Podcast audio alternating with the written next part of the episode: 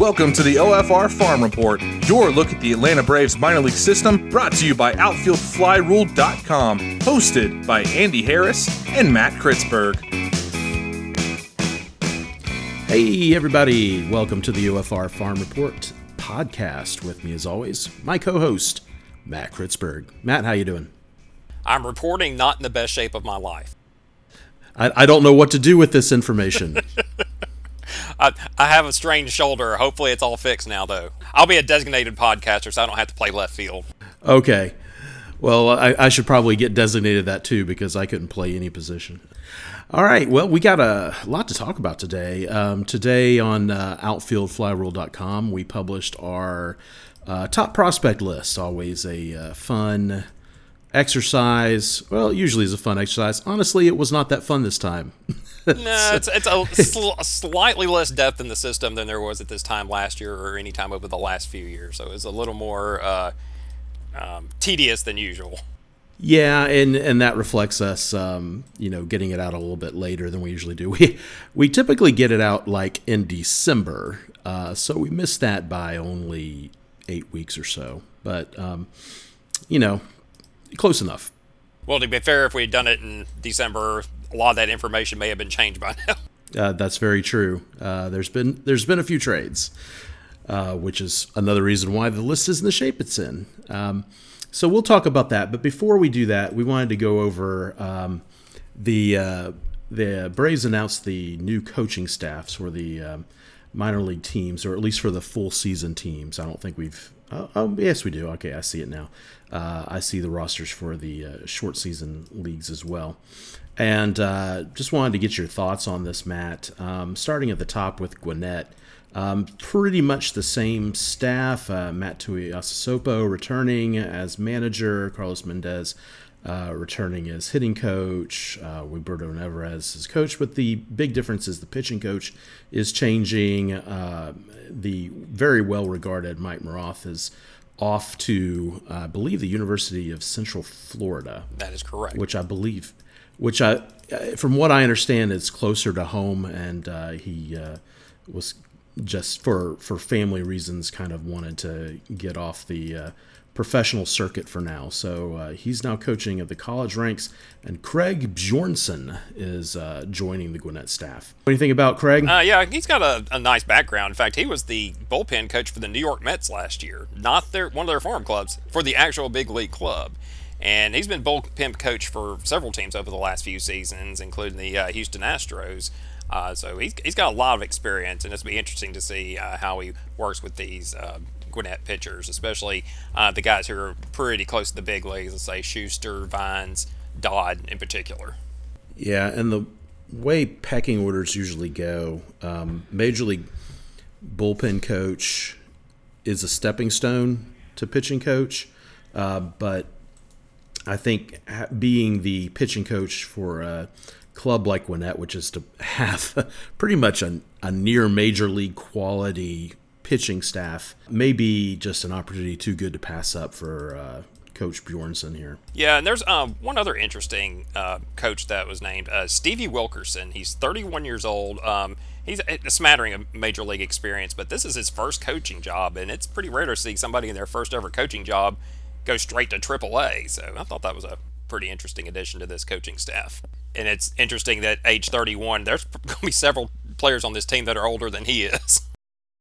All right, uh, moving down to uh, your neck of the woods, uh, Mississippi. Um, very good to see uh, Kanekoa Texeira move up from Rome. Uh, will take over as manager of the uh, Mississippi Braves, which um, has just really had a hard time basically holding on to managers now for a while.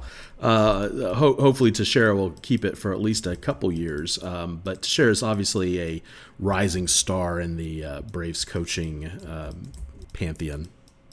Yeah, I, I, thought last year, uh, I think it was pretty late in the offseason when Bruce Crabbe was named the uh, manager for Mississippi. I think he was about 60 years old. I mean, he had a lot of experience. I think I, I think all along he was just kind of a one year placeholder until they get somebody else in position because I think it was pretty late when Dan Meyer took the uh, AAA uh, pitching coach job for the, I believe it was the Pirates. So, yeah, they, they had to plug somebody in. And uh, now that they've this, the, they had a regular offseason, they got to share in position, and it's a well-deserved promotion. He's done a really good job in the Braves organization over the last few years. Right, and he's bringing with him his hitting coach from Rome, uh, Danny Santiesteban, uh, who um, I think uh, just the kind of work that he's done the last couple years with the likes of Michael Harris and Vaughn Grissom, they come to Rome and kind of uh, really do, you know, uh, iron a lot of things out, uh, bringing that up to Mississippi. Um, there's, there's, let's quite frankly, there, there's been some guys that are kind of stuck at that double A level, right?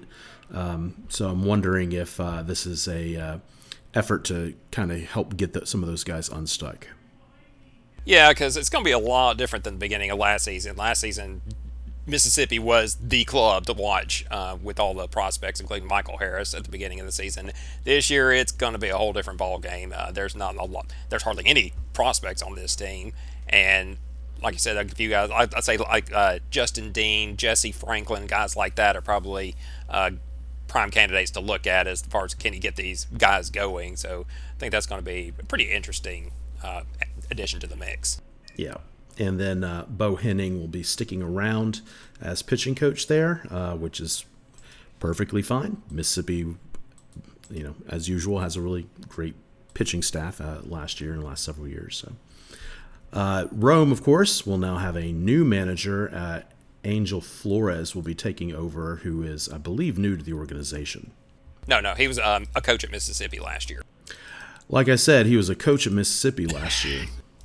And uh, this is kind of interesting. Uh, the pitching coaches for Rome and um, Augusta are flip flopping. So Mike Steed will be coming up to Rome from Augusta, and Wes McGuire heading down uh, from Rome to Augusta.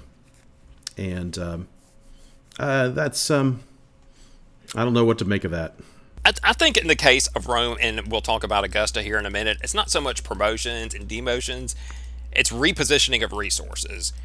And I think based on the rosters those two teams are going to have, they're positioning the, the pitching coaches and the hitting coaches who will be best served to work with the players they're going to have there because it's going to be a couple of really interesting rosters to begin the season. Right, and uh, I'm I'm just again this is just spitballing, but it feels like Wes McGuire maybe they want uh, those young teenage guys maybe working out with McGuire. Uh, Steed is kind of comes from the college background, so it might make a uh, more sense to put him at that level where probably a lot of the college guys we just drafted are going to end up, right? Yeah, and like with uh, Augusta, Cody Gabella, the uh, manager there, was the uh, manager in for the FCL team last year, so he'll be very acquainted with a lot of the players that will be playing for him at Augusta. So I think that's a pretty good move there as well. All right, and of course, uh, Bobby Moore, the mayor of Rome, will be back as the uh, as a bench coach for Rome it'll be more of a surprise when you tell me one season that he's not back. Well, there was like a two season stretch there where he wasn't, and everybody was like, "What the hell? What's going on with this organization?" Uh, that's that's kind of when the uh, everything started falling apart. Trying to create the twenty, recreate the 2016 Magic. All right, and then in the uh, FCL, we got Nestor Perez, who's a longtime uh, coach. He's been kind of up and down um, as manager, but he's uh, excellent working with uh, younger players. So he will be managing the FCL Braves. Uh, Einar Diaz, who's also been in the organization now for several years, will be uh, the hitting coach down there. Um, a name that may be familiar to Braves fans uh, will be a new coach in the FCL, Ben Revere, uh, who you may remember uh, as a reliever. Uh, I seems like I remember most him mostly with the uh, Philadelphia Phillies. Yeah, I think he kicked around the league for a while, but that's where I remember him from the most. Yeah. So, um, just uh, looking at the coordinators, uh, looks like most of the uh, coordinators are returning. Um, Paul Davis returning as the director of pitching development. Greg Walker is a roving hitting instructor. Um, Michael Saunders, who uh, at one point was managing the Danville Braves and I think then managed Augusta. He is uh, now an outfield uh, and base running coordinator. Uh, Devon Travis, who uh, was a coach, I believe, with Mississippi last year, right? I believe so. Yeah, he is a, a minor league instructor now, a roving minor league instructor, and of course uh, Terry Pendleton, uh, who's been a roving instructor for some time, uh, continuing in that uh, in that role.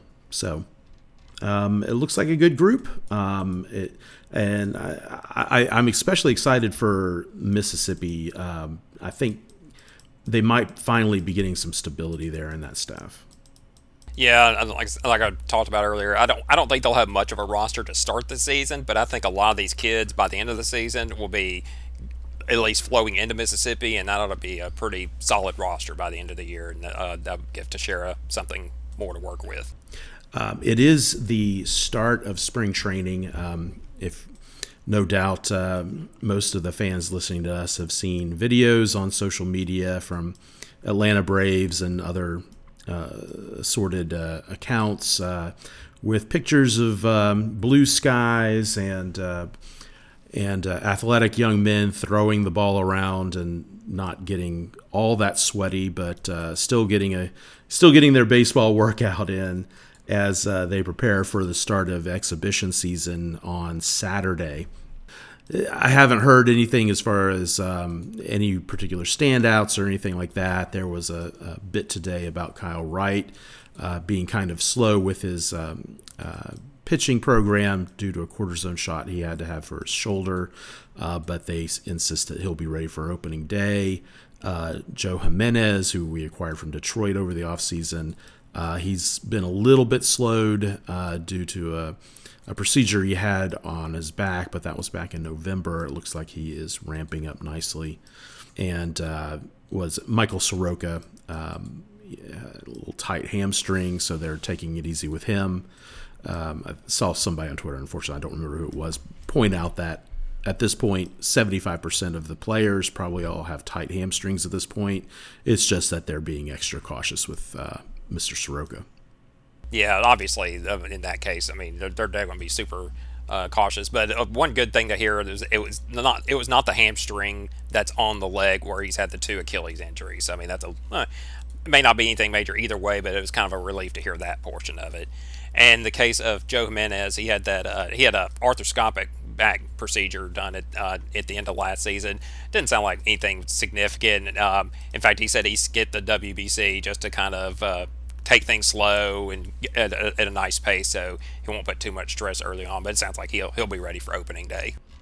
It's it's early on, so hopefully um, good health will follow the Braves through spring training. You know, it's it's the uh, coach coaching staff nightmare, right? Uh, you go there, you have to have spring training to prepare, but uh, inevitably there's always going to be some injuries that are going to derail people, which is why they have backups upon backups upon backups.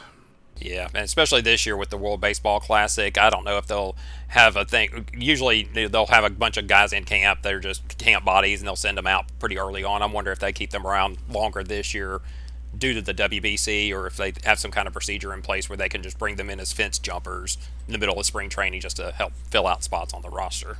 Yeah, they can always do that, but yeah, they might keep them in camp just a little bit longer. But um, I think I saw that um, most of the players that are participating in that, including Ronald Acuna, they'll be heading out um, on March 7th. That's a Tuesday um, with uh, Chadwick Tromp leaving on March 1st because his first game is actually in Taiwan. Uh, so he needs to get out there and get acclimated to the uh, completely different time zone there. So. Well, it's 49, 50, 51, 52, 53, 54, 55, 56, 57, 58, 59 automobile. It's a 60, 61, 62, 63, 64, 65, 66. All right, so we ready to talk about this uh, prospect list? Oh, there's a prospect list? Yeah, yeah. It's uh it's got 25 names. Actually, it's got uh, 50 names on it. Um, we did uh, full full blown synopsis for the first 25, then kind of um, you know uh, capsules. Yeah, capsules for the uh, for the back half of the list. Um, usually we go 35. At one point when I was super ambitious, I did 50 uh, with full things, but um, uh, that didn't happen this year. Uh, I think uh, uh, I, I, think the the Jimenez trade finally just uh, stuck a knife on having anything longer than 25 for the full write ups. Yeah, and then the uh, the three way deal they got um, Murphy in uh, Atlanta, where they lost several prospects, really did it. yeah, yeah, yeah. So just before we get into the list too much, the the guys that left, uh, if Kyle Muller was still in the system, he would have been our number one. If Justyn-Henry Malloy was still in the system, he would have been our number two.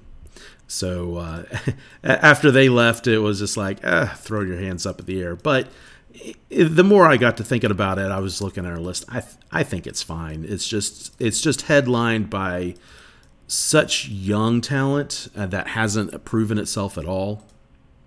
That of course people aren't going to look at it as highly as um, you know back in the days when you know we just were loaded with uh, with prove well not proven but um, guys with longer track records, right?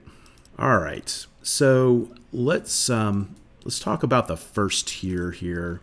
I, I before this, uh, I was looking at uh, the other some other published uh, Braves prospect prospect list that had come out. Uh, I try not to look at them, you know, before finishing my own list, so I don't get um, affected by other people's opinions or anything like that. I, I want this to be as kind of fresh as uh, as it possibly can be. So um, the first five are Owen Murphy, J.R. Ritchie, uh, Jer- Jared Schuster, Darius Vines, and A.J. Smith Shawver for us. And I'm going to go ahead and go to six with uh, Cole Phillips. Uh, all these guys pitchers, and looking at the other lists, um, this is these were very common for the upper half of the list. Um, of the 10 other lists that I saw, um, five of them had Owen Murphy, three of them had Jared Schuster, and two had AJ Smith Shawver. I think all of them had Ritchie in the top four somewhere, and most had Phillips in the top five. Yeah, uh, I, I can see that. I mean, there's not going to be a consensus. Uh, Murphy's about as close to a consensus. I mean, like you said, about 50% had him at number one. Uh, this isn't a year where there's a Michael Harris or Ronald Acuna Jr. to obviously take the number one spot, so there's going to be a little bit of uh, digression there. But uh, uh, Murphy's a solid pick, and you couldn't have gone wrong with several other players.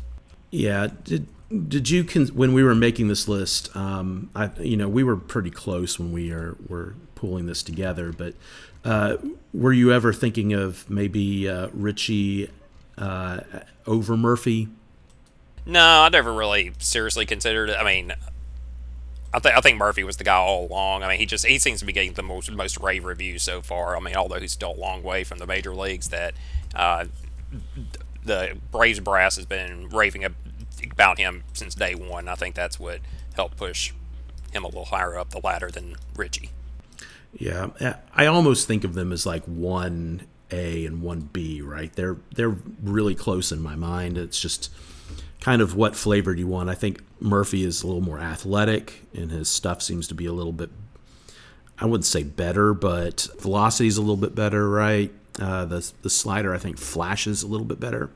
Ritchie, I do think is is more polished. In fact, it it, it kind of reminds me a little bit of the Kolby Allard, Mike Soroka you know thing we had there for a little while where you know you were you were saying okay which one's higher than the other and, and you know and the answer was Allard for a long time there and, until his stuff started taking a, a back seat and then uh, and Soroka's improved so um, yeah, I, I don't think it's that far between those two and uh, you know ask me another day or maybe a few starts in the season I might flip them right and I mean, being that they're both going to likely start at Augusta, I mean, that could change two or three times by the time they get to the higher levels of the organization. Yeah, that's that's going to be a fun team to watch. Uh, I'm looking forward to getting down there at least a couple times this year. And then uh, number three, uh, Jared Schuster. Again, that there were three um, lists that I saw that had Schuster number one.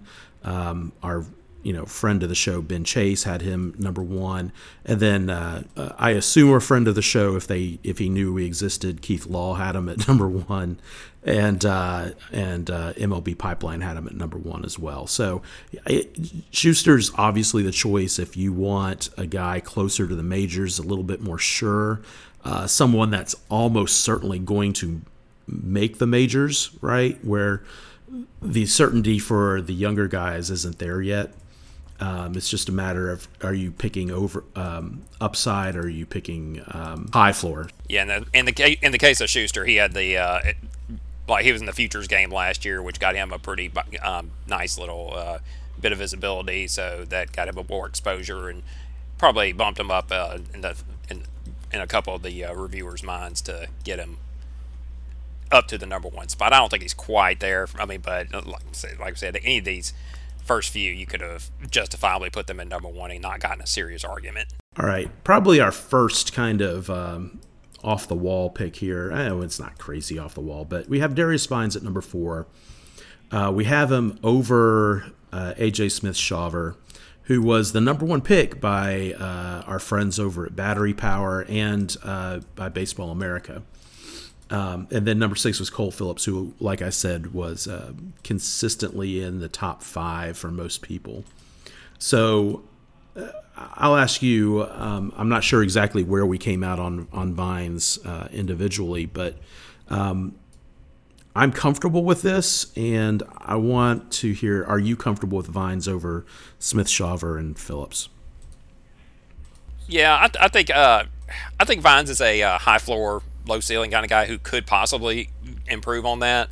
Uh, I mean, he did a, a, had a tremendous year at Double A, and then he uh, continued that that success at AAA. Although he he kind of got bumped into a relief role. I don't know if it's so much they were trying to back off on the workload, or because they had so many starters there at one point last year that they were just trying to get work for everybody. Um, I think they had a couple pitchers there on rehab assignment they were trying to get work for. Uh, and I think that was in the middle of when uh, Michael Soroka was trying to come back as well. So they uh, had Vines making like multi-inning relief appearances. So I think that kind of uh, may have hindered him a little bit, and then they uh, got him back into starting late. But uh, he could very well be one of the first guys up this year. I mean, he is on the 40-man roster. He's had a few starts at the AAA level. I would think they would be comfortable bringing him up if they needed to, and didn't want to mess with the 40-man roster in any way. That he could be one of the first guys to get the call. Yeah, especially if he has a really good spring. I, I think he might be, because of that 40 man roster deal, he, he might be ahead on the depth chart ahead of Jared Schuster.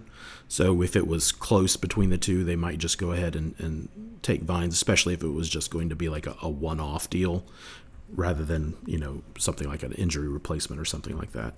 Yeah, because let's say let's say the um, spray. Let's say, for example, Jesse Chavez turns in, into a pumpkin again. Um, he's it's late 30s. It's very well possible, and they need a guy who can pitch multiple innings in the middle of a game. I mean, there's not a lot of options out there, and Vines maybe a guy that they could look at in that role. Right. For me, it comes down to just uh, just the way he pitches and the and the from what I've seen, I think he's going to be.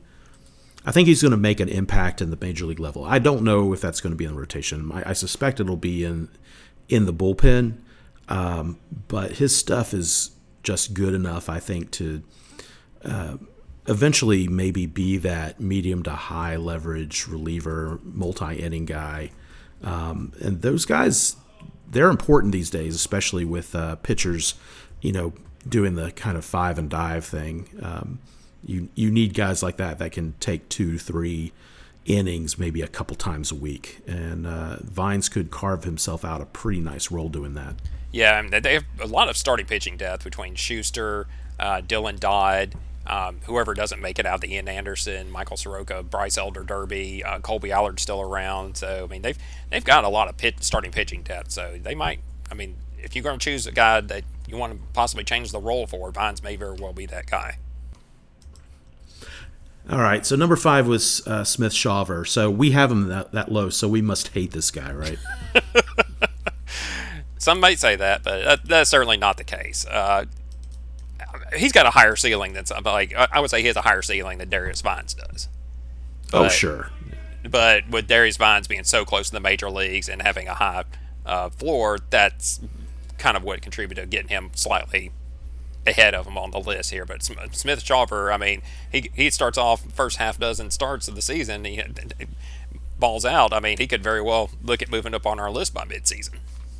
Oh yeah, I, I don't think it would take much. Actually, it's just everything is there for him to be successful, right? And there's a reason that. Um, you know, some you know, Baseball America has him number one, and Battery Power has him number one. The his stuff is is really good. I you, you say his his ceiling's higher than Vines. I, I would say his ceiling is higher than anybody on this list, uh, maybe including Murphy. Um, but the thing that I'm concerned about is uh, he went through two different injuries last year, including one at the end of the season, which I don't think we've ever seen a lot of reporting on. It, it may be nothing, but it was enough uncertainty there to kind of uh, make me hesitant and um, and just um, the uh, lack of control uh, I think we're used to seeing um, lack of command at that level, but for Smith Shawver, some days that he just literally couldn't find the plate. Um, and um, no matter how good your stuff is, if uh, you can't find the plate, then uh, uh you're not going to go very far. He's he's better than that, and I suspect um, if he had like a, a, stretch of health, he could really uh, put up performance. But I just I just need to see it first. Yeah, the same here. Uh, and he's still super young, so I mean, it's not as if uh, he's on his last legs and it's uh, now or never kind of situation. I mean, it's just a matter of just put together a string of um, performance and let's let's see how he does over half a season, and we uh, we could very well rocket him up this list in a hurry. Um, and then number six, we had Phillips, and uh, he has he's one of several players on the list that um, that is coming off of an injury, right? And some of these we have placed pretty high. Um, Phillips at six.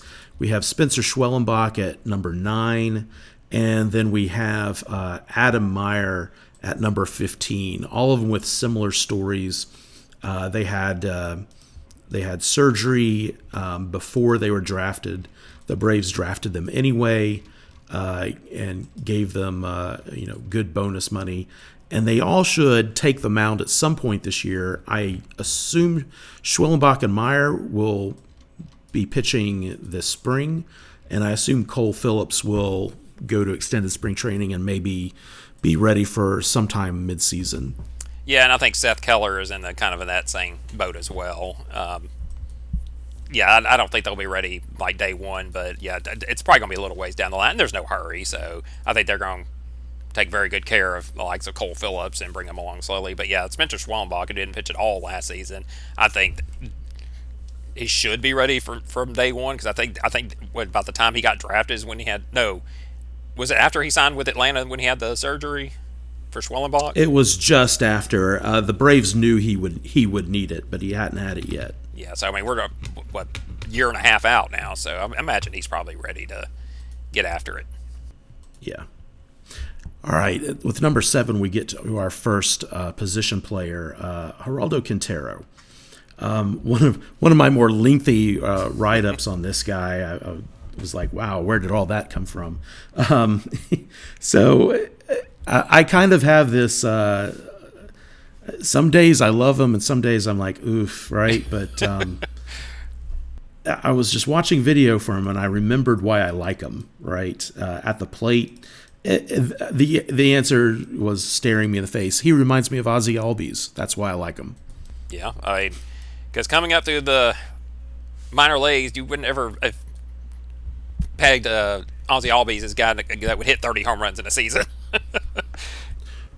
Right, and the likelihood of Quintero being that kind of hitter is pretty small, but it's still just that you know switch hitter, that big open um, open stance, uh, the um, you know the leg kick, uh, the line, it, it, and I'm talking about the way Albies hit in the minor leagues, right? Just spraying the ball all over, using his legs to make plays. Um, it, he was one of the more fun players to watch in the minor leagues, right? Uh, Quintero, at the plate at least, reminds me of that a lot.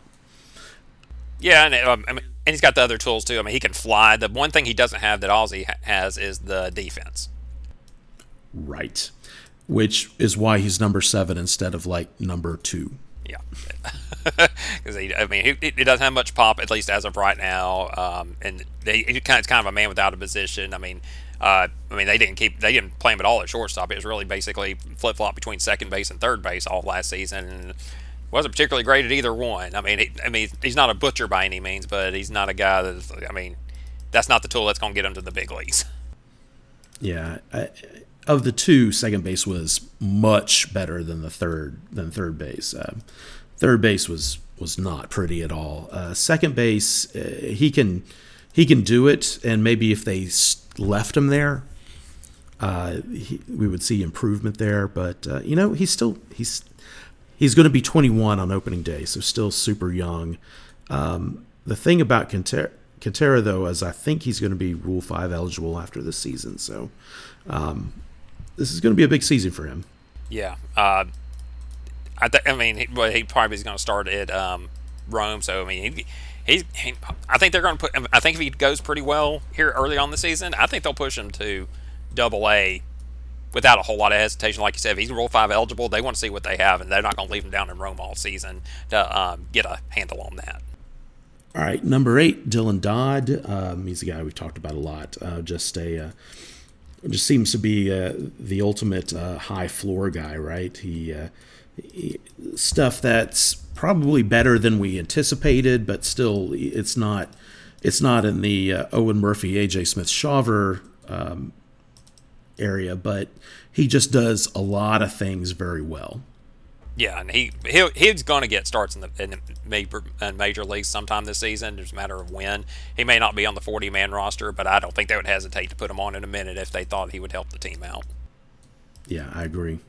Yeah, I, am just going to call here. He's the kind of guy that I think he's the kind of guy that Brian Snitker kind of falls in love with, and I, I, I wouldn't be surprised if he, he he did something like early in the season.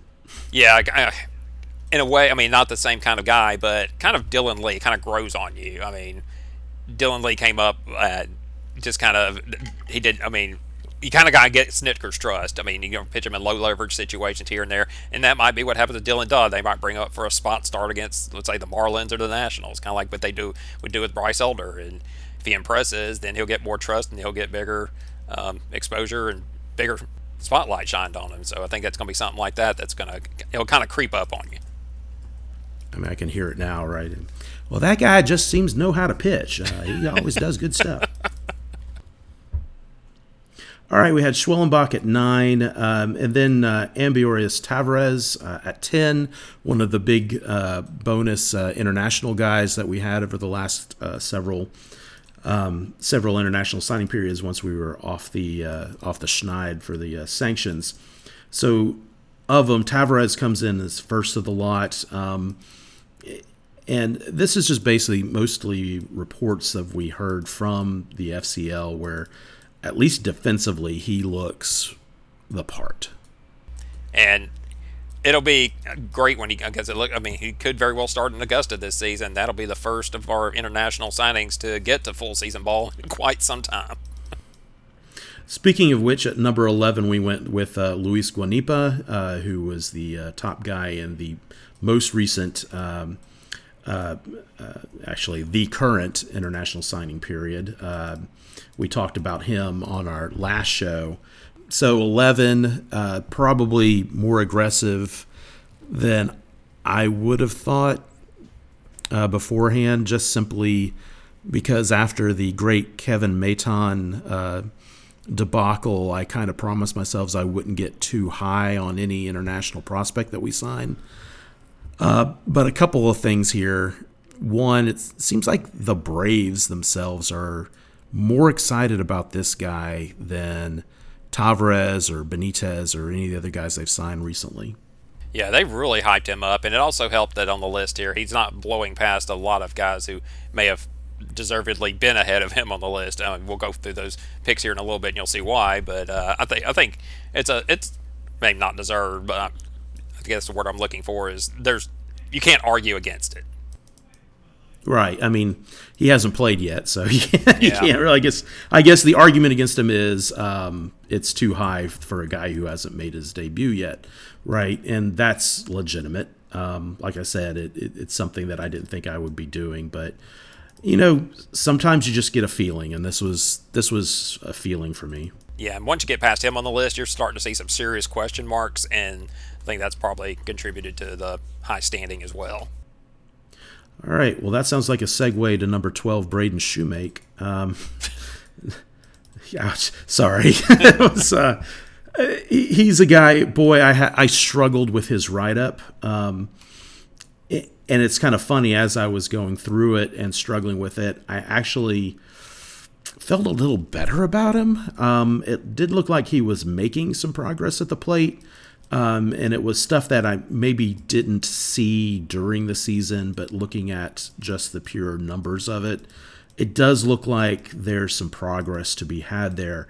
Um, just I don't I don't know if he was ever really healthy last year. Yeah, and then it, he couldn't put together any kind of long stretches because uh, as soon as he'd um, be in the lineup for a couple weeks, something else would happen. Uh, and of course, he got knocked out there towards the end of the season in that collision with Travis Demeritte in the outfield. But I mean, he, it was just something with Shoemake all year long. I mean, um, doesn't seem like any kind of recurring nagging injuries. It's just something something different every time. But unfortunately, this whole start stop start stop thing it, it wasn't conducive to him having any kind of success last season.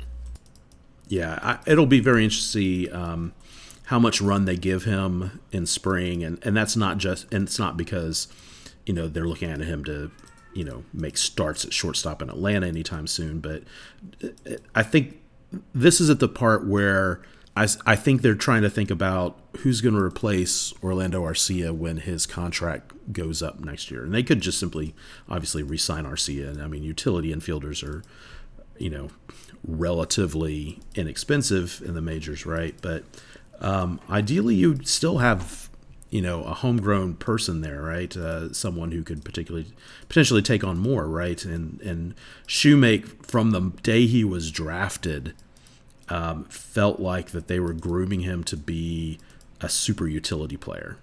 Yeah, and then they kind of just pushed him up through the organization. I, I don't think there was anything to say. I mean, he got that bump each year, got the bump to Mississippi, got the bump to Gwinnett, and it didn't seem like either one of those bumps was entirely deserved.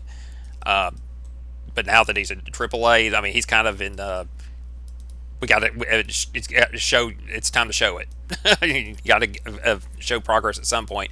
And let's say need a backup plan too. Let's say Vaughn Grissom. I don't think it'll happen, but let's say it gets into June and he, he pulled a Cristian Pache or something. He's hitting 160.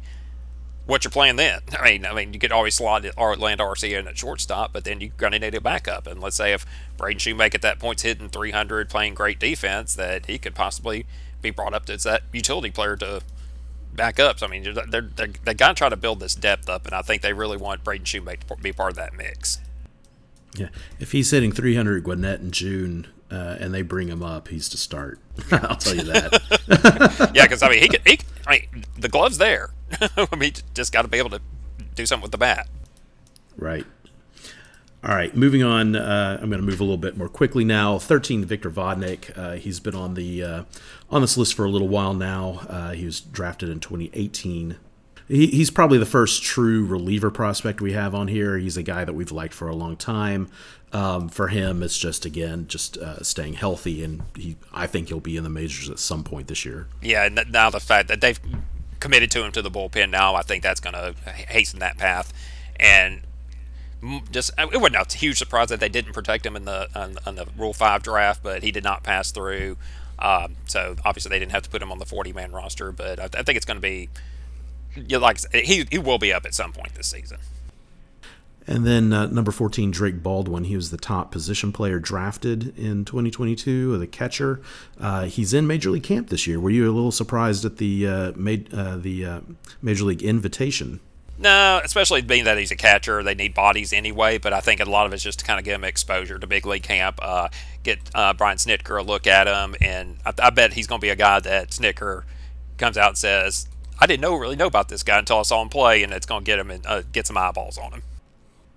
Yeah, uh, Snitker does love the catchers. I mean, he was a catcher himself, right? So he gives them a lot of attention. So yeah, I, I, I can I can hear that as well. You know, I was wondering about this guy. I saw him on the list, but I never saw him play. And wow, he, he's really good. Yeah, I mean, I'm not not comparing him in any way, but I mean, it, it's the same kind of deal a couple years ago with Michael Harris. It's like, yeah, I brought him over, and you know, he, he seemed to do all right. So we'll have to keep watch on this guy.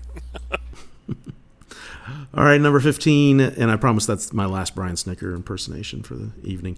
Uh, f- number 15, Adam Maier, uh, right handed pitcher. Uh, we mentioned him in the same breath as, uh, you know, Cole Phillips and, and Schwellenbach, um, a guy who did not get Tommy John surgery, um, even though he has a uh, torn UCL. He got a, uh, a relatively new procedure called an internal brace procedure which shores up the uh, UCL and tries to allow it to heal naturally.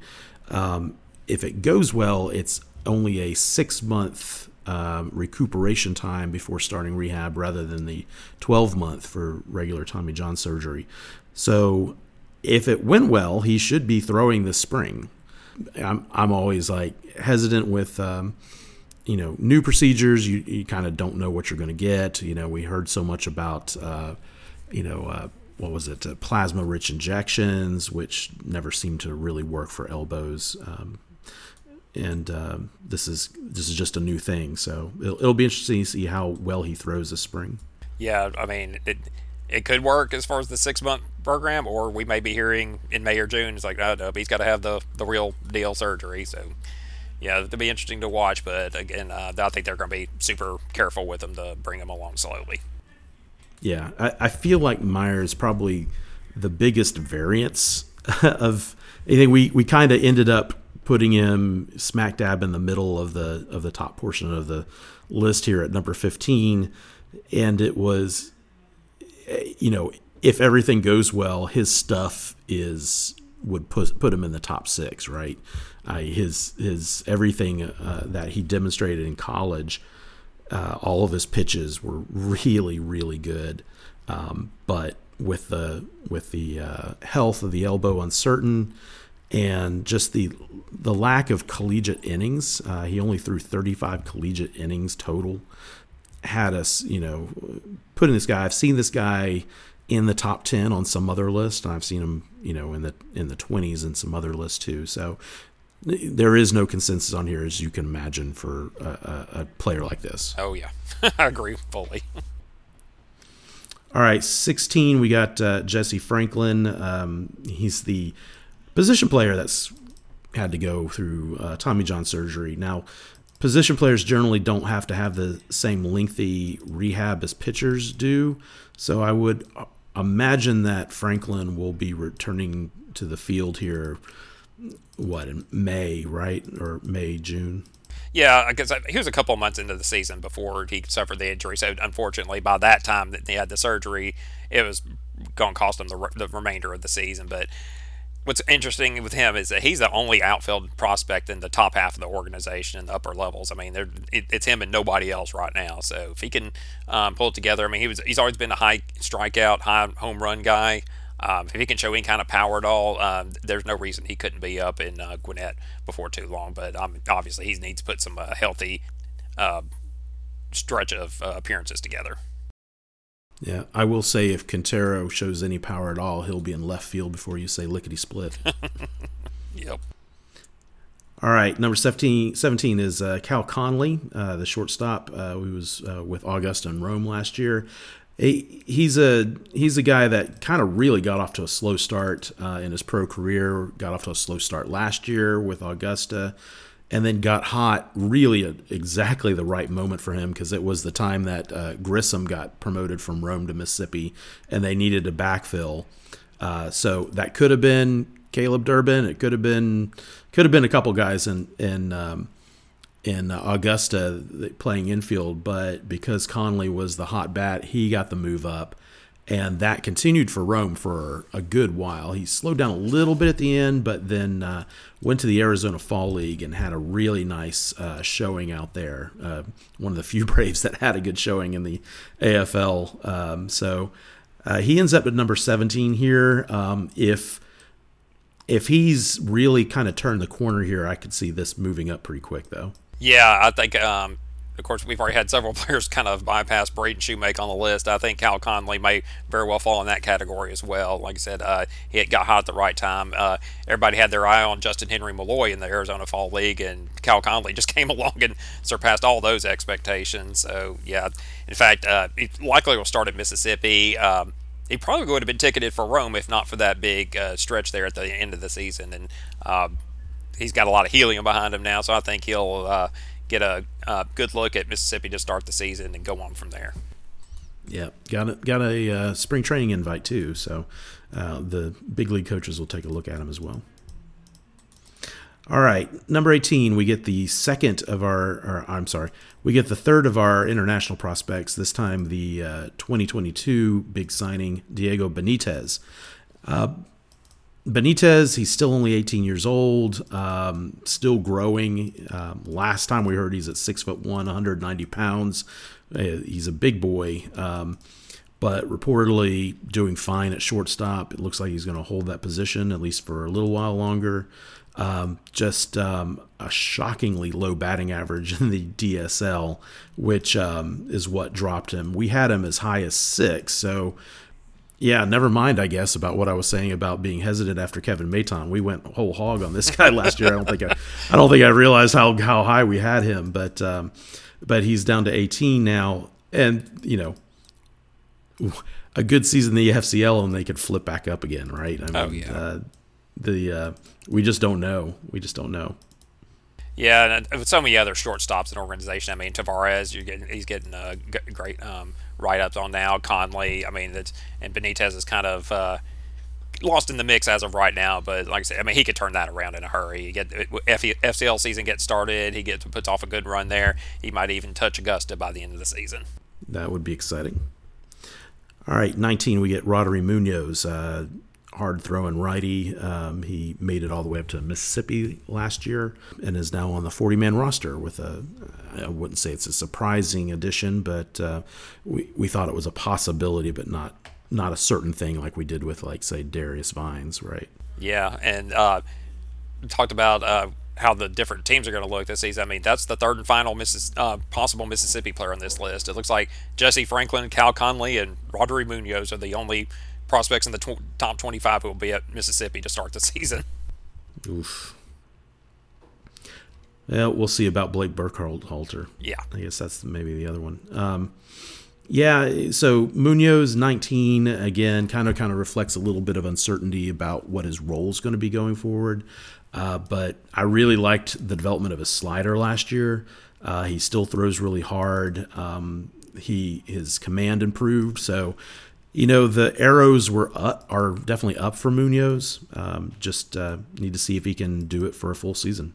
Yeah, I think they'll keep him in the rotation for now, just because I mean, there's really not a whole lot else at Mississippi. I mean, I think Allan Winans is going to be your number one starter there. So I mean, it's not like as if they're trying to figure out how to slot eight guys into a rotation or anything like that. So I think they'll keep him there for now, and maybe when uh, towards the end of the season, when some of these uh, guys from uh, Augusta and Rome start working their way up, and uh, they may be looking to back off on Munoz's innings, they might throw him in the bullpen at that point, see what he's got there. Yep. All right, number 20, we got Ignacio Alvarez, uh, who um, I'm going to guess starts in Rome this year, maybe at shortstop. Yeah, it's a possibility because uh, yeah, he was so impressive last year. Um, it's going to be interesting to see. I mean, where he starts, where he plays. I mean, I mean, he did, he was so impressive at the end of the last season. I would really hope that he continues that into the new season, and we can see how far that could take him. Right, and if you were to, you know, point a gun to my head and said, which of these guys do you think is too low on the list? This would be my choice for that. It feels like 20 is kind of a placeholder for him. I, I think he's by midseason or so, he's going to be pushing toward the top 10. Yeah, I, think so, especially that, that bad. And I mean, he was the, kind of the surprise of the draft, not, I mean, mainly because he wasn't the one of the big uh, guys that was talked about so much, but he just came in, he delivered immediately, and uh, he if he just keeps that up, I, I, I it's gonna be fun to see where he ends up at uh, the end of the season. I, was just so impressed with him. Um, you know, playing third base in college, uh, drafted as a third baseman, playing third baseman, and then after getting the call up to Augusta, then just getting thrown at short shortstop, and he just picked it up like he's been doing it for years, right? Um, just uh, the versatility that he displayed was um, just just very, like I said, very impressive. Yeah, I mean, I mean, it could very well end up being a, a, a third baseman or shortstop, or he could be a guy who plays several different positions with that bat. Yeah. Uh, 21, we have another guy that may be way too low, uh, Blake Burkhalter, another guy that's in Major League Camp right now. Um, and I think, I'll tell you, the, the thing that um, has me hesitant on Burkhalter, it's nothing with his repertoire or anything. It's just what is his role going to be in the short term? Um, how quickly is he going to move? Yeah, because I know they said immediately after drafting him, he's a starter. He's a starter, but I mean, he could be in the majors this season if he if they decide to put him in the bullpen. So it's going to be interesting. See, I don't know if maybe they'll throw him out there and say, okay, you're going to start, but it's going to be like three inning out. I mean, shorter outings for a starter just to get get him some work in. Uh, and try to get as much work in in as short a time period as possible. So that'll be interesting to see how they uh, treat him from there. I mean, I would guess he would probably start at Rome, but uh, we'll see how that that part of it goes. Yeah, I mean, if they decide to abandon the the starter thing and throw him directly to the bullpen, then he could start in Mississippi. And all right, uh, twenty two is Seth Keller. You mentioned him earlier. Uh, with him, it's it's just uh, I think it has to do with mechanics. Um, you know, he only pitched two innings last year uh, as uh, in his pro debut. So, um, and it's very clear they're working with him on stuff. He's got an extremely violent um, you know, uh, effort laden delivery, and I think they're just working on that with him. Yeah, and I imagine he'll start off at extended, and when a slot opens up, or if they feel like he's gotten prepared, then they'll put him in the mix at Augusta at some point. And, and, and I don't think they'll be in any hurry on that though, because I think they're going to have a pretty full uh, house at Augusta to start the season. Right. He he falls into this category that you know the Braves like to get these kind of project pitchers. You know, um, you know Freddie Tarnok was kind of one of these guys, right? Kyle Muller was one of these guys, right? Um, in the um, in some way, AJ Smith Shawver was kind of one of these guys, guys with uh, relatively little high school experience, but just super lively arms, right? And uh, sometimes they are in extended spring training a little bit longer than you may think they would be. I, if I recall correctly, like Muller, uh, when when uh, Joey Wentz and Bryce Wilson and Ian Anderson were all in Rome, Kyle Muller was in extended spring training and then and then in Danville, right? So he was always like a year behind those other guys, even though they were all drafted at the same time. Yeah, it's not necessarily a punishment. I mean, it's not a punishment. It's uh, but that sometimes you just got to, it's like staying after class to get some extra lessons in. right. It has nothing to do with talent. It has everything to do with, with experience and mechanics, right? You know, some of these guys are just, um, you know, they were two sports star, stars in the, in the, in the, in high school, or they were, you know, cold weather or, or something like that, which caused them to, um, cause them to not get as much uh, time on the mound, right? In Keller's case, he was a shortstop for most of his high school career. He wasn't a starting pitcher until his senior year. So, um, so they're just working with him. Um, 23, we get Brandon Mezquita, um, guy we're really kind of pulling for. Um, he's down here just because I, I, don't know. I'm talking a lot.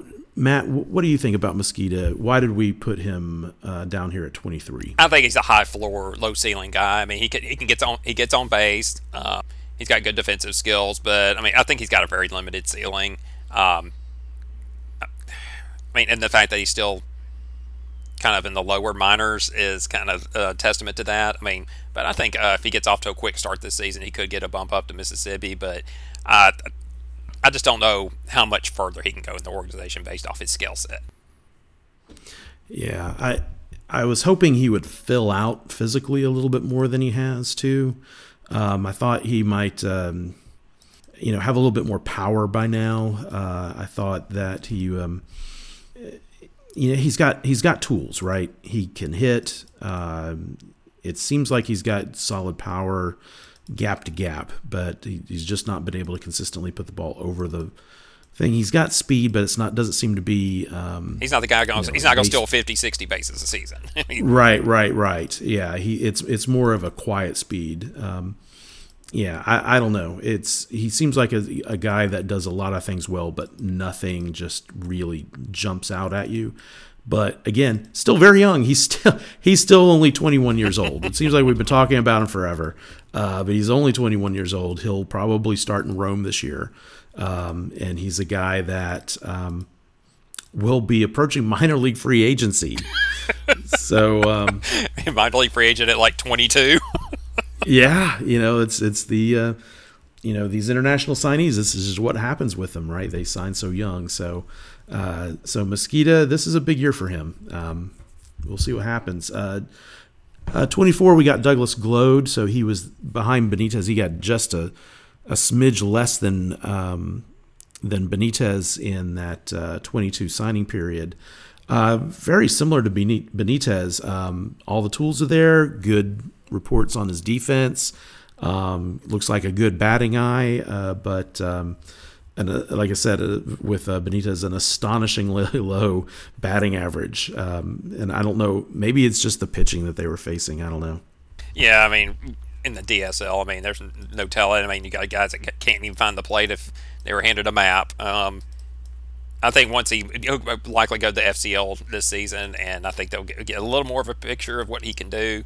Um, I think once he gets stateside, we'll start seeing uh, what he can, what he's really got. And I, I feel like he's got some potential to him, but he's a guy with a really high variance as well, and not as much uh, pub as the other guys. So I think that's what got him to the back end of our top 25. Yep. And then we got uh, Adam Shoemaker wrapping up the 25 here. Um, so uh, Shoemaker's still again very young. He's still going to be just 19 years old when he uh, when uh, opening day comes around. But um, you know, started the year in Augusta, and that was probably overly aggressive to start last year. Um, he got smacked around pretty hard and then was injured, came back and, and looked pretty good in the uh, FCL. But another guy, a project guy that, uh, you know, Canadian um, with the, you know, cold weather arm, uh, just really kind of needs needs uh, repetition, right? I, I, suspect he'll be in that Augusta rotation with uh, Murphy and Ritchie, right? Yeah, Murphy, Ritchie, and probably Schwellenbach as well. right? And then Shoemake, and then uh, you know could be could be one of several guys after that, right? It's uh, gosh, you got um, uh, could be Adam Maier if he's healthy, right? It could be um, a holdover from last year, like you know Jorge Bautista that did a nice job when he was called up to Augusta. Uh, it could even be somebody uh, up from the uh, that ended the year in the FCL last year, like um, like uh, Rolando Gutierrez or um, or Miguel uh, Miguel Hernandez. Anyway. Yeah, among the position groups, I think that Augusta rotation is going to be the one to watch at least early on in the season. All right, and then we have, like I said, the capsules for for everybody else. Just flipping through these real quick. Uh, uh, Brooks Wilson and Alan Rangel, I, I, think of kind of as a pair. They were both on the 40 man roster last year. They were both designated for assignment early this offseason, both re signed and uh, invited to Major League Camp. Uh, Wilson coming off an injury, which cost him the whole year. So I was glad to see him back in the fold. Uh, when he's on, boy, his stuff is really good. I think he'll be in the mix early on. It's a, um, I mean, after fear, he'll start the season at Gwinnett, but if they need a bullpen arm early on, he might be one of the ones that gets the call. Right, and Rangel, kind of a kind of an odd thing here. You know, he spent most of the year in Mississippi watching video of him and kind of really kind of digging in him for this, um, I really do feel like his stuff like maybe took a little bit of a jump up, but um, the results just didn't happen for whatever reason. And um, I was glad to see the the organization get him back. Yeah, I, th- I think he's going to be. I, I, think they really need to look at him as a bullpen arm. I mean, there's nowhere for him to start at Gwinnett. I mean, he I know he got like a brief taste of it at the end of the last season, but I don't see any purpose in sending him back to Mississippi to be a starting pitcher. I think it's uh, time to look at. I mean, he's got he's got some velocity, and he had some big strikeout games for Mississippi last year. I think it may be time to look at him as a bullpen arm and see how far that can take him. Uh, 28, uh, one of the new international guys, Carlos Monteverde, we slotted here. And this was based solely on what uh, the Braves were saying about him. He just sounds like a guy that's going to hit. Uh, that's going to be a fun outfield to watch, and uh, not that we could watch, but in DSL this season, Monteverde, uh, Guanipa, and uh, who, who's the third? John Estevez, yeah, yeah. who's uh, who's at 36. So we'll just go ahead and group him in here. Yeah. Uh, now, Monteverde is someone that is also described as someone who could play center. Obviously, uh, they're gonna they're gonna put Guanipa there uh, with uh, Monteverde moving over to right, and they say his arm is plenty good for right. Uh, Estevez is slower mainly because defensively he seems to be definitely the third of those three, uh, but also but the bat is supposed to be right there with it yeah, that's like I said, that's going to be a fun group to hear about. Although we won't be able to watch them, but yeah, that's that's definitely going to be worth keeping an eye on, especially when that DSL season gets underway. All right, uh, 29, Luke Waddell. Uh, he's another guy with a Major League Spring invite. Uh, only played in 41 games for Mississippi last year uh, due to injury. Um, it'll be interesting to see where he ends up. I assume he's going back to Mississippi. Um, but boy, they've been super aggressive with him uh, since he was drafted in 2019. Yeah, I think he had, uh, he and Cal Conley will probably be the middle infield for Mississippi to start the season. But I wouldn't be shocked to see Waddell move up. I think, I th- the injury really hurt him last season. He'd probably be starting at Gwinnett right now if it hadn't been for that. Yeah, I said 2019. He was drafted in 2021. Ah. Kadon Morton, um, he's another guy kind of in the same mold as uh, Mezquita, I think, where uh, it's time for him to do something. Uh, all the tools are there, uh, but he just strikes out so much. Uh, I would really love to push him up uh, this list a little bit because any given day, he's probably the most exciting player on the field that he's that on in games where he's playing. Um, he he could make uh, you know, an amazing catch. He could hit the ball, you know, a mile, you know, or do something with his legs or something like that. But just um, the lack of ability to get on base is just crippling him right now. Yeah, but then he'll have uh, he had a couple of stretches last year where it was enough of a tease to make you keep believing in him. But I mean, yeah, but, oh yeah, but uh, it, where I mean, unlike let's say Stephen Paolini, who's never really had those kind of stretches, Morton at least had them. If he could stitch them together, I mean, he could move up in a big hurry. Right.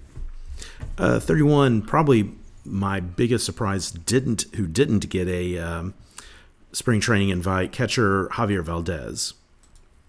Yeah, you would think with all the uh, catching bodies they got into camp that he would be among that list, but alas, it was not to be. But uh, be interesting to see how they uh, go with him this season. I mean, his his defense behind the plate. I mean, he's a good game caller. He's got some pretty good glove back there, but he cannot throw up a runner out to save his life. So I mean, it's hopefully he improves upon that this season. But I mean, he showed some pretty nice bat after getting the the promotion from Rome last year. So we'll see if he can uh, keep building upon that.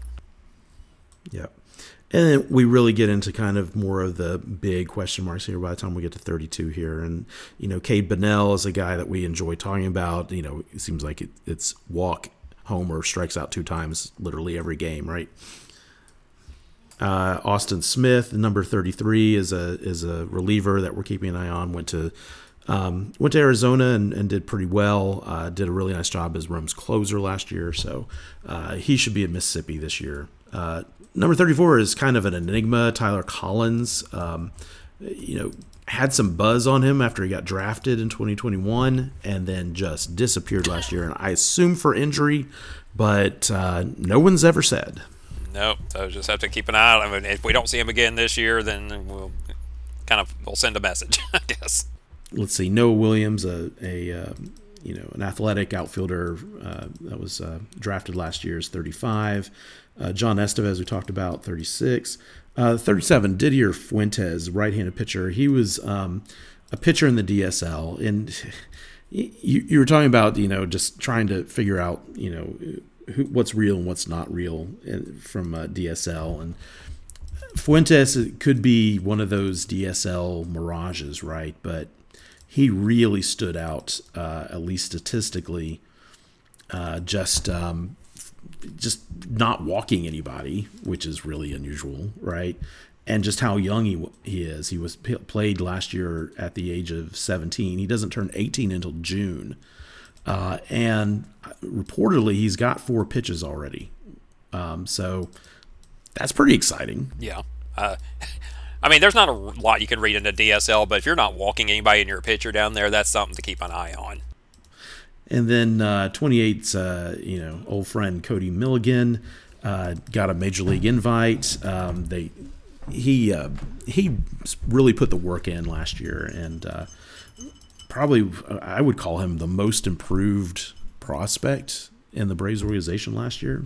Would you say? Yeah, Would you give me that one. Yeah, because I mean, I mean, he's turned into an OBP machine. I mean, it's kind of an odd mix of being a second baseman, center fielder, but I'd like to see him try to add some more positions to his repertoire this this season to try to kind of uh, build his resume up to be a utility man in the major leagues.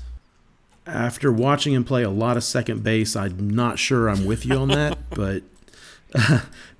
Uh, if he adds another position, it would probably have to be the corners, Yeah. right? I, I mean, he's not going to play shortstop for you. No.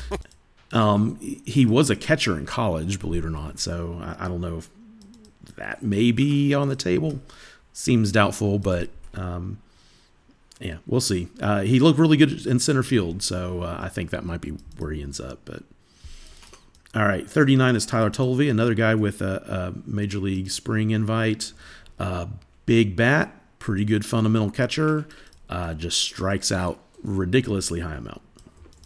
Yeah, he's gonna have to uh, show some improvement on that to get up to higher levels. But I wouldn't be surprised if they get at least another bump up here uh, for the end of the season. Uh, 40 is our placeholder for Desbel Hernandez. Um, I don't know, man. We haven't seen from him. He had uh, Tommy John surgery after uh, tearing his UCL in the Mexican Winter League last year or last off season. Uh, so I have not seen or heard of an update for him. I haven't either, and I mean, just kind of based on his age and his, uh, even when he was healthy, it was a lot of, uh, a lot of hit and miss. I mean, there's a lot of, uh, a lot of strikeouts, a lot of walks. Um, I had him well behind uh, Brooks Wilson. They, they kind of came up a hand in hand in the organization to, together, especially the, the upper levels. And I think Wilson is way ahead of him in that regard. But I mean, th- th- hey, Hernandez has something left in him. It's just got to be, he's got to get healthy so we can see what's there. Yeah, and that's number 40. I think I'll let's go ahead and stop there. If you want to see 41 through 50, it's on outfieldflyrule.com. Um, uh, really fascinating stuff when you get down to that list, that that far down, right? So, um, but uh, if you uh, have any comments for us or anything like that, please feel free to comment on the site, or you can find us on Twitter. I am at K260p. And Matt, where can they find you? at at Braves Matt C. And of course, I mean, there's always our Facebook uh, outfield fly rule group. Feel free to ask questions there as well. One of us will get you. Yeah, I asked uh, last week before it came out, uh, just kind of who their, um, you know, the Facebook group, who their um, top prospects would be if they were making their list, and um, uh, the winner was Jared Schuster. So um, they uh, they agree with Keith Law and not us. Oh well, there's no accounting for taste, but hey, that's. but like we said, I mean, in, anybody in that top five, uh, you could have made a case for. Yeah, and then they had Smith Shawver second. So uh, yeah, Owen Mur- Murphy actually only got one vote. Well, he got a vote from us, and that's what counts. that's uh, that's right. make make your own list if you don't like it. yeah, I mean that's what we did, right? Oh yeah. All right. Anything else you want to talk about, Matt? No, I think that gets us off to a strong start. Um, spring training's going. I know we're still like many about six weeks away from the regular season with the uh, World Baseball Classic in, in in the mix there as well. So there's going to be a, a lot of discussions here over the next few weeks, but uh, that's, that's going to be a fun ride. Uh, but more so than uh, last year's spring training, which was very truncated and is basically in and out. Yeah, and we were still dealing in the shock of the uh, of uh, losing Freddie Freeman and gaining uh, Matt Olson, you know, in one fell swoop. That was that was some weird times, man. Yep, and that, was- that was, I think that's more the shock to the system of actually trading prospects away after being told for so long. Oh yeah, they'll, they have they haven't traded a high-ranking prospect in X number of years, and then trade them all at once. Yes, that was the narrative, wasn't it? You know, I believe I believe some good friends of ours said point blank, Alex Anthopoulos is scared of trading uh, prospects because uh, what happened after he traded Noah Syndergaard in Toronto. Yeah, and uh, to disprove that entirely, look at the prospect list right now. Yes. All right. Well, this was a good exercise. I hope uh, everyone was entertained and has some uh, food for thought uh, as we go into this minor league season. Uh, we'll be back probably in a couple weeks, right, Matt? I don't know. Yeah, that, that sounds right. And uh, hopefully, we'll get some more uh, looks and um, hear some things about some of these prospects and get some more opinions on them yeah, we'll we'll have a few uh, spring training games, and of course the especially the early spring training games. A lot of prospects get in to games, so we will be uh, monitoring all that, seeing uh, who's getting good looks, who's uh, doing well, who's opening up the uh, eyes of coaches and stuff like that. And then uh, later on in March, we'll do our annual um, minor league fantasy draft. Um, I believe I am. I have a two year uh, winning streak going. So you can see me getting skunked once again. Yeah. it's all skill. Yes, it is. No luck whatsoever. That's right. All right. Everybody, I hope you have a great week. Have a good one. Non, rien de rien. Non, je ne regrette rien. Ni le bien